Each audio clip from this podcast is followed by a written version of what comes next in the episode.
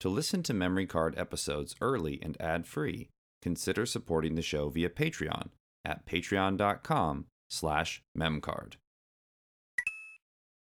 Hey there, video game fans. I'm Ben Bertoli, and this is Memory Card.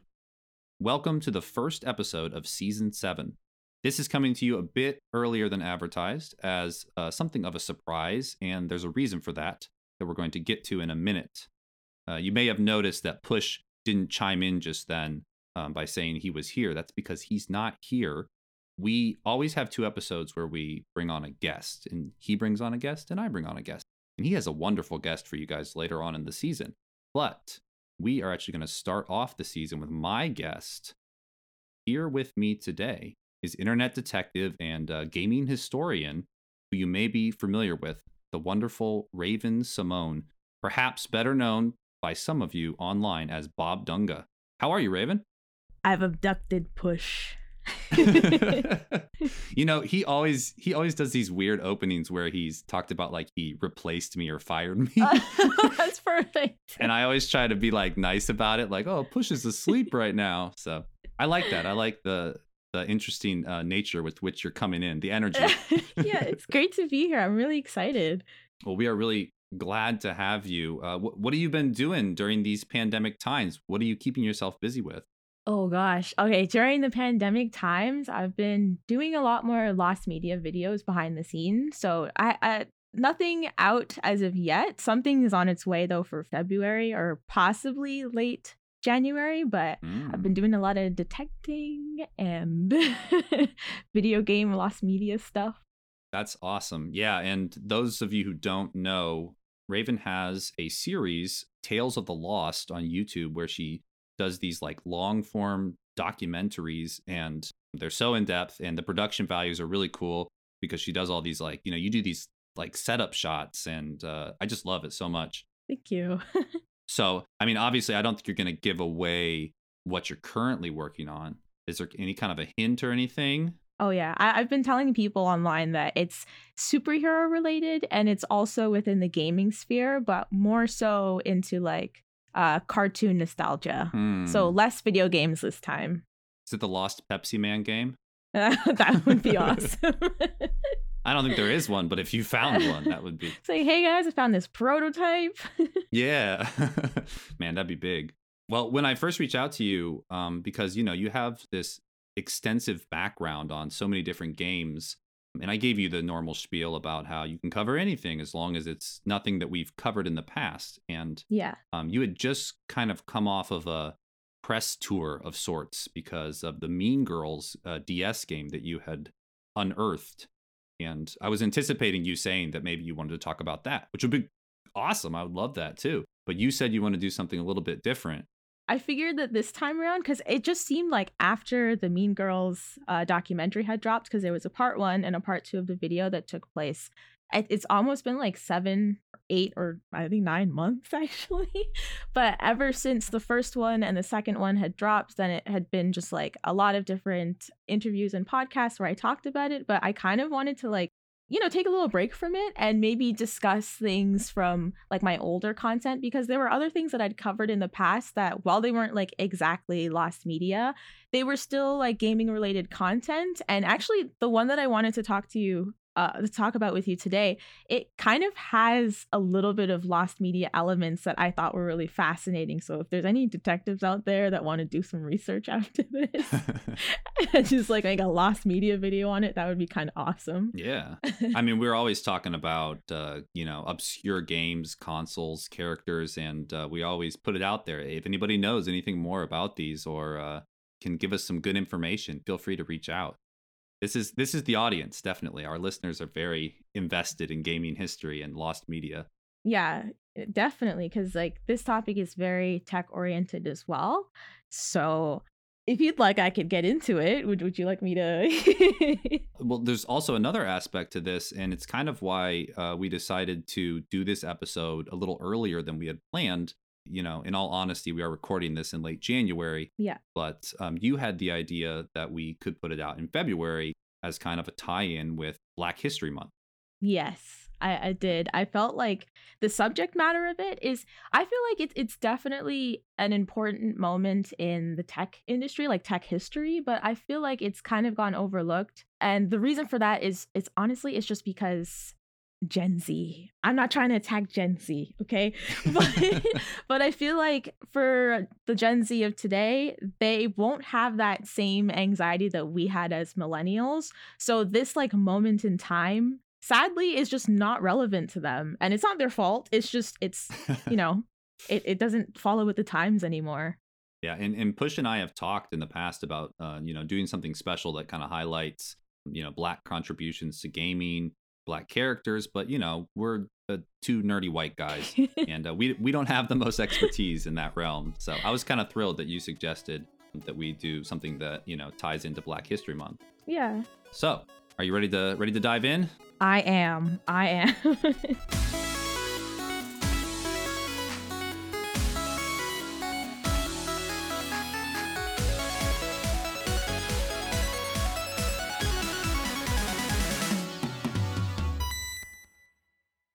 I, I, know I said we are going to dive in, and I know you're excited to do that. But before we get to Mavis, I want to know a little bit more about Raven. So, can you tell us a little bit about yourself? How did you get interested in video games, and, and how did you get interested in uh, becoming a super sleuth online for these kind of things? So uh, basically, I, you know, like everybody else online, I had a huge growing fascination with the content creation that was happening over on YouTube. You know, it all started with like like Smosh and just like mm-hmm. creators from 2005 onwards. And it started to become more of like a viable place for people to share their love of gaming, whether they were like showing their 140p gameplay footage or whatever. and I started to get into that because of uh like Newgrounds was also quite popular and I was really big into animation. So I used to use YouTube as a place to like dump my crappy, crappy, crappy animations. um, and over the years, when the platform started to grow and I started to see creators sort of use it for more of like segment based stuff. So whether it be like podcasts or little skits or even um, video game reviews that was something that that really pulled me in further into that world and i was like hey i want to do things like that too it looks really fun. So I, like within the last four years or so i started the youtube channel known as the bob dunga show.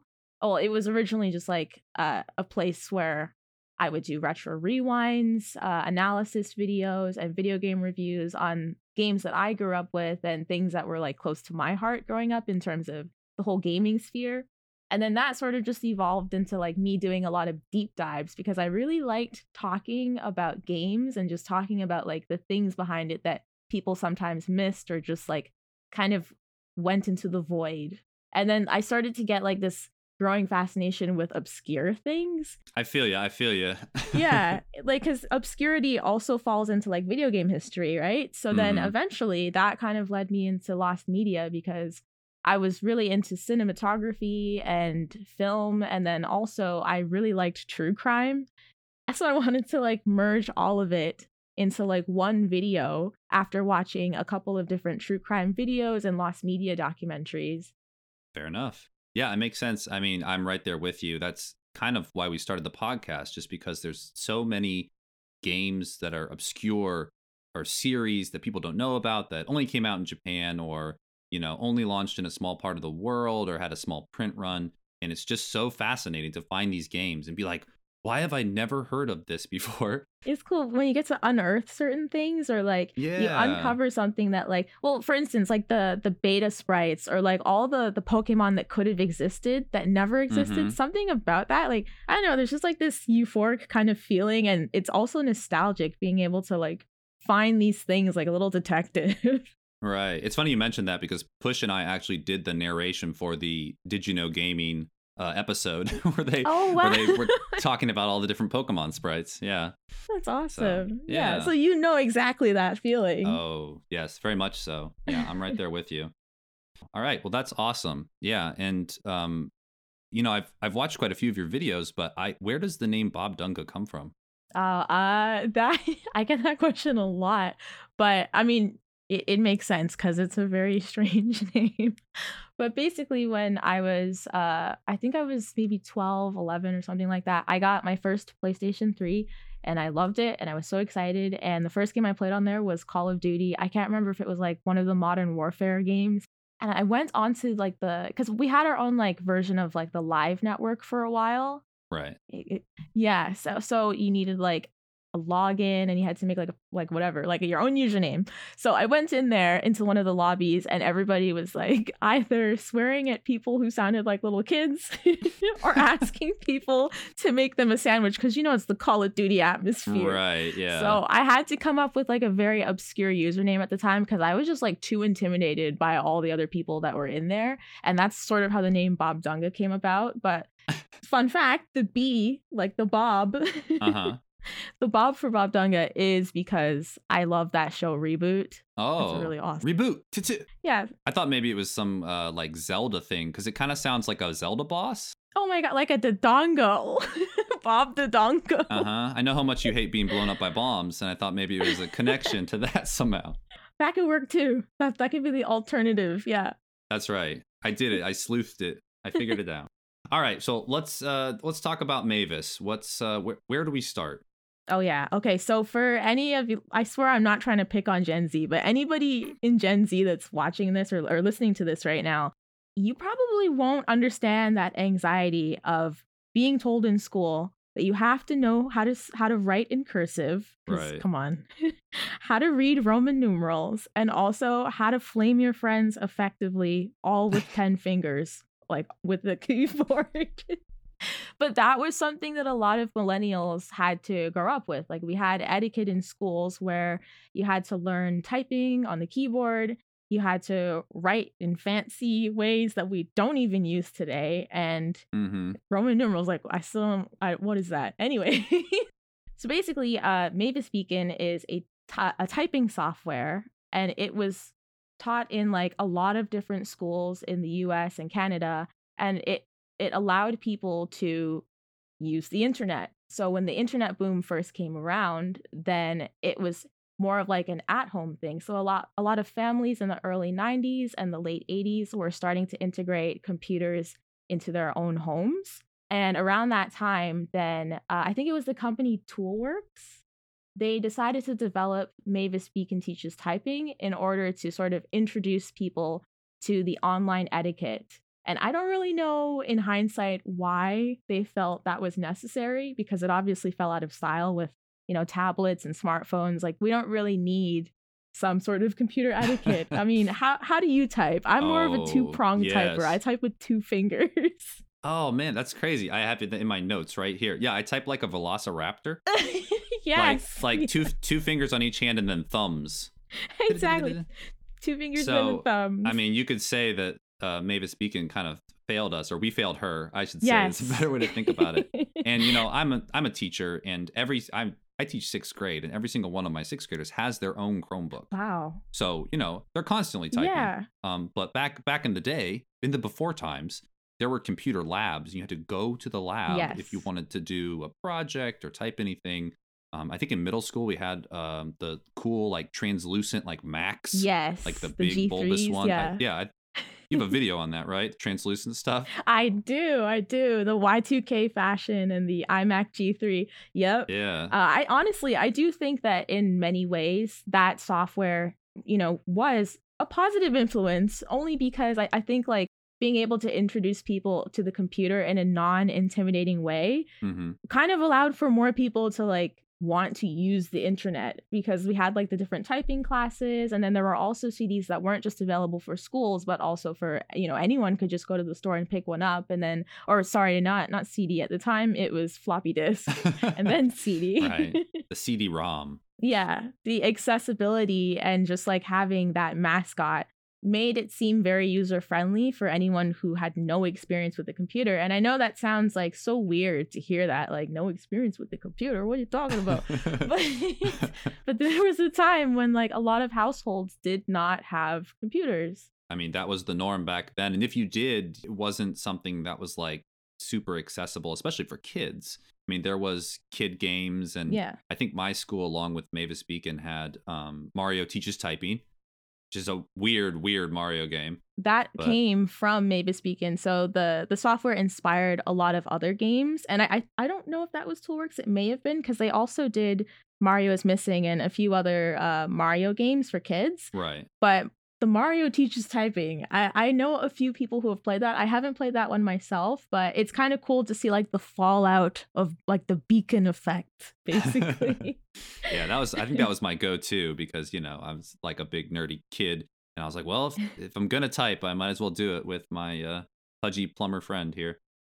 yeah, exactly. So, uh, I mean, we've talked about Mavis Beacon already for a while. Uh, can you describe what Mavis Beacon looks like, or at least what she did look like on those original boxes? Yes. Uh, so originally, Mavis Beacon was portrayed as an African American woman, and she was eh, okay. This is what I wanted to talk about, like the the lost media aspect of this.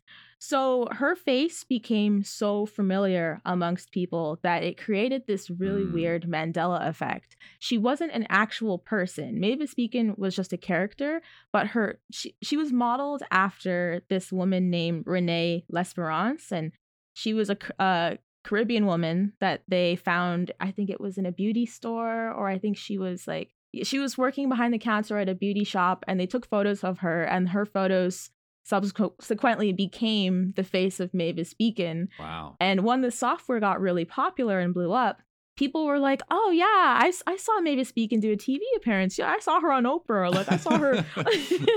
people were saying they saw her in places when in actuality she did not exist Oh. at all. So the the Mandela effect is like a shared memory that's wrong. Yeah, kind of like the how people think the Bernstein Bears was spelt a certain way. Yeah, the Bernstein in Bears, the Ber- Yeah. Beren- I, I I honestly can't remember which one is the right one now. it's like, wait, which one is it?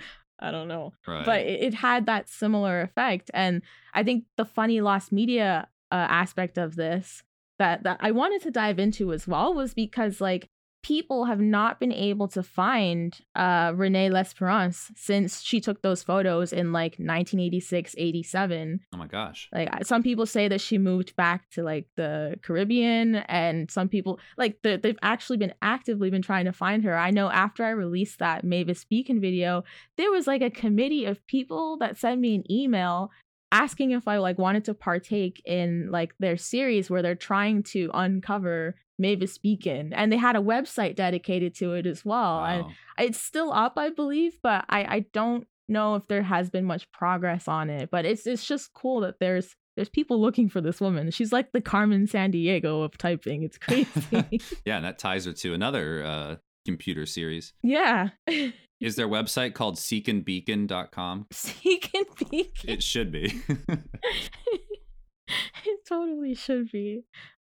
It was actually like a, a little ballsy at the time uh, for Toolworks to have used a black woman as a model for their software. And like, even though it was well into the late 80s and we had a growing number of diverse programming like Reading Rainbow with LeVar Burton, Sesame Street, and even shows like Carmen Sandiego uh, with, uh, I think her name was Lynn Thigpen, the, the chief hmm like all very loved and highly successful shows. Even with that fact, then there were still stores that were hesitant to stock the software on their shelves just because of the character. And the more she grew in popularity, a lot of these companies were really quick to change their minds. So it's cool that it worked out in the end. And it was also like probably really refreshing to households with more diverse families to see a popular depiction of an educator as a Black woman, which you know, the majority of media would often not have the best portrayals of Black women at the time. So it was just, Right. aside from the exceptions I just said. So it was just very refreshing. Yeah, because you didn't have that representation back then. Yeah. And yeah. and this was like a great example of a positive effect that it could have on people. Now I'm going to jump back just a little bit. Do you know did the uh, woman who got her picture taken to you know be the model for Mavis Beacon did she get paid for that at all, or or is there any background on that? I I can't remember. That's a good question though. I think she might have been paid for the photos, because after the software was released, I think it was Mavis Beacon teaches typing like five onwards. I think they started using a different face. Oh, okay. So once like the photos served their purpose for like those additions, and also in the earlier iterations of Mavis Beacon, you didn't actually see her. You you would just see her on the box art. Right. It was only later on in the game that they started to actually integrate the character because they started to add like mini games and just like little bonus features and like a view inside of the classroom. Yeah, I honestly can't remember which version it was that I was playing. Uh, gosh, I would have been in middle school, right around like 2000 to 2003.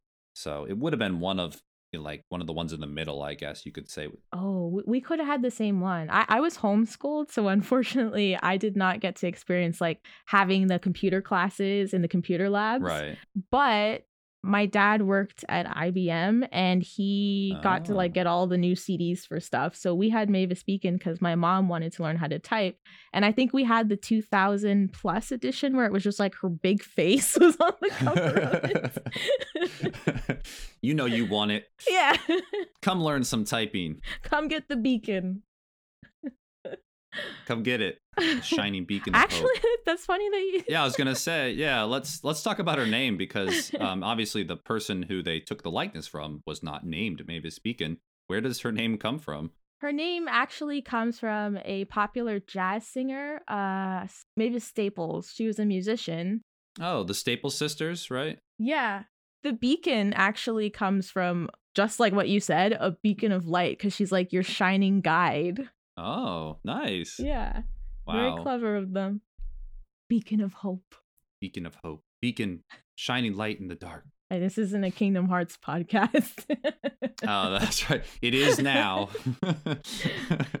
Just because of that.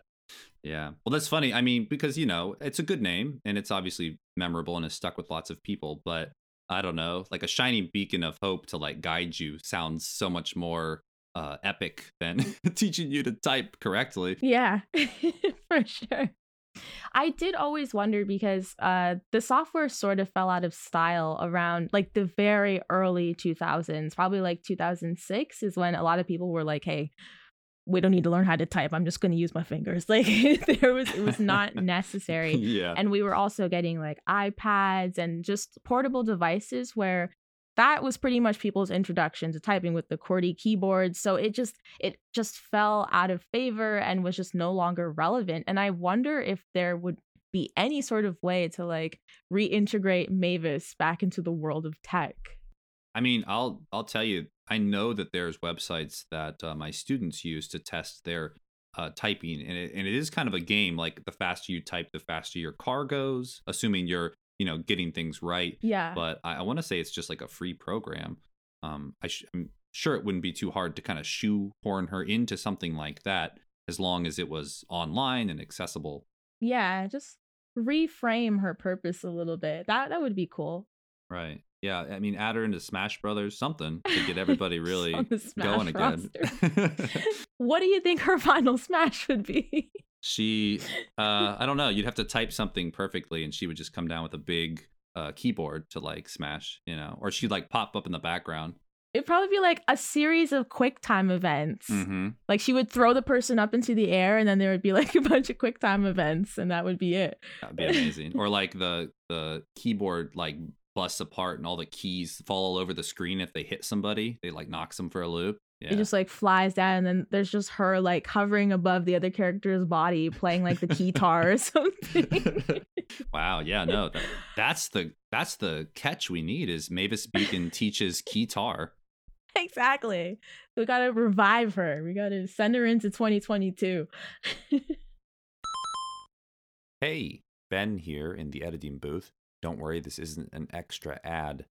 Raven and I were actually looking over Mavis Beacon pictures for the save file for this episode after we recorded, and I stumbled upon the most recent Mavis Beacon game, which is actually from 2021. Uh, we both had no idea about this game. I went ahead and sent her the information on it, and this is what she sent me back. Oh my god. Okay, so I got your message. I got your message about Mavis Beacon, the keyboarding kids game. This was released July 20th in 2021 except it's Encore software. I'm not sure if that's uh like I'm not sure if the company like changed names or whatever, but it's under the software company Encore Software and it's even listed on Steam. And over here it's like 35 Canadian dollars, but it, it wow, it's like an actual Mavis speaking game. Looks very much like they use like Toon Boom or Flash or something. But you know, it does somewhat stay true to the original Mavis Beacon setup. This is just just weird to look at. I did not think they were doing typing stuff still for kids. And it's $35. Hmm. I don't know about that. We just felt the need to clarify. So now back to the original recording. But if you think about it, and I did mention this in the video, she kind of stands as like the original e girl. I'm just saying. Oh, interesting. Yeah, she was everybody's uh senpai waifu. Back in the day. yeah. Teach me how to type, please. exactly. I'm begging you. I think she does stand as an important figure. It's a shame that uh, uh, today's generation doesn't get to know that feeling of, or, or the, just like the impact that she had. But, you know, I think the role that she played definitely served a purpose. And the fallout sounds like a disaster to say fallout, but like the result of her impact kind of you know, it, it did really integrate a lot of people into computers, whether they wanted to learn how to type or not. So I think it was all in all very positive, especially in terms of her representation as a Black woman. Right. Teaching people how to type. Yeah. Now, do you think there's a group of people out there that are adamant that she actually does exist and they did see her at a conference or uh, on the street corner? Yes, I think they're probably somewhere red pilling it up on Reddit or something. like I just red pill, red pill Mavis Beacon subreddit is gonna come come for us. Our beacon of truth. Oh. oh no! Oh man, that's really good. It probably already exists. That's the sad part, or the amazing part. wow. All right. Well, thank you so much for coming on and talking to us about this. Um, I know there's not like a huge uh, rabbit hole to go down but um, just you know the representation is awesome the the fact that they were able to take her likeness from somebody and kind of build it into a brand ha- has she always been represented on the box covers by an actual picture or has it sometimes been like a painting or a drawing uh it's it's those um how, what do you how do you call it it's it's those photorealistic pictures where they take it and like they add like an emboss kind of oh okay i see yeah i see yeah kind of like a digital character from like a DOS game. Yeah. Oh, see, what you should do is you should try and track down every model who's ever been Mavis Beacon. Because you know, we know the one is uh, apparently missing, gone. You know, that might be too hard Yeah. to do. But uh, it'd be interesting to find out who else has uh, taken on that role. To find all of the beacons. That's right. See, Seek and Beacon can be our website. We don't need we, we don't need to take somebody else's. That sounds like a very suspect dating website. Seek and Beacon. It sounds like the name of this episode to me. But yeah, so uh, where can people find your stuff online? Obviously, you have a YouTube channel, and that is uh, under Bob Dunga, right? yeah, if you guys want to check out any of my videos or my tweets or whatever like that, you can find me under the name Bob Dunga92 on like every platform, I think. Fair enough. Okay, and you already told us that there's uh, new content that you've been digging into. Um, is there anything else that you'd like to promote while you're here? I think that's it for now. Just be very patient. It's it's been a labor of love. It's I've been working on this next doc for like about it's I think it's been like six months now. Wow. And I'm like losing my mind, but I'm so close to being done. And I honestly think that this one is a lot longer. And if you liked the first documentary, then I think you're gonna absolutely love this one. Fantastic. All right. Well, I look forward to it. Thanks again for coming on. Thanks for having me.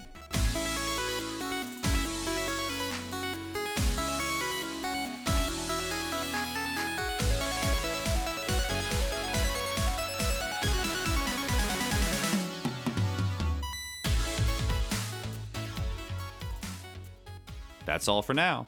Thanks for listening. Don't forget to check our save file page where you can find pictures, screenshots, and videos about each episode we produce. Just head to memorycardshow.com and click Save Files. Our intro and outro music was crafted by talented chiptune composer Jamatar. You can find more of his bangin' beats by searching Jamatar, that's J A M A T A R, on Spotify or visiting jamatar.com.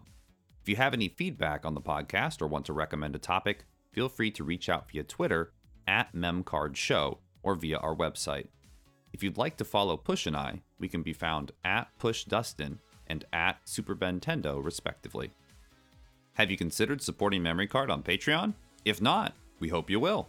Currently, we're supported by quite a few awesome people, all of which get access to early ad free episodes. This includes Jackson Bertoli, Taylor Bias, Cody Sam, Michael Strickland, Harrison, Jorge Bajija, Manuel Vitella, Shala, Sandra L., Brandon Hannebarger, Dan K., Sean Marafini, and Sirius Kano. All of our Patreon info can be found on the support section of our website or on patreon.com slash memcard. I'll be back with Push at my side for episode 2 and some gaming history goodness, so be sure to subscribe and leave a review if you enjoy the show. See you later.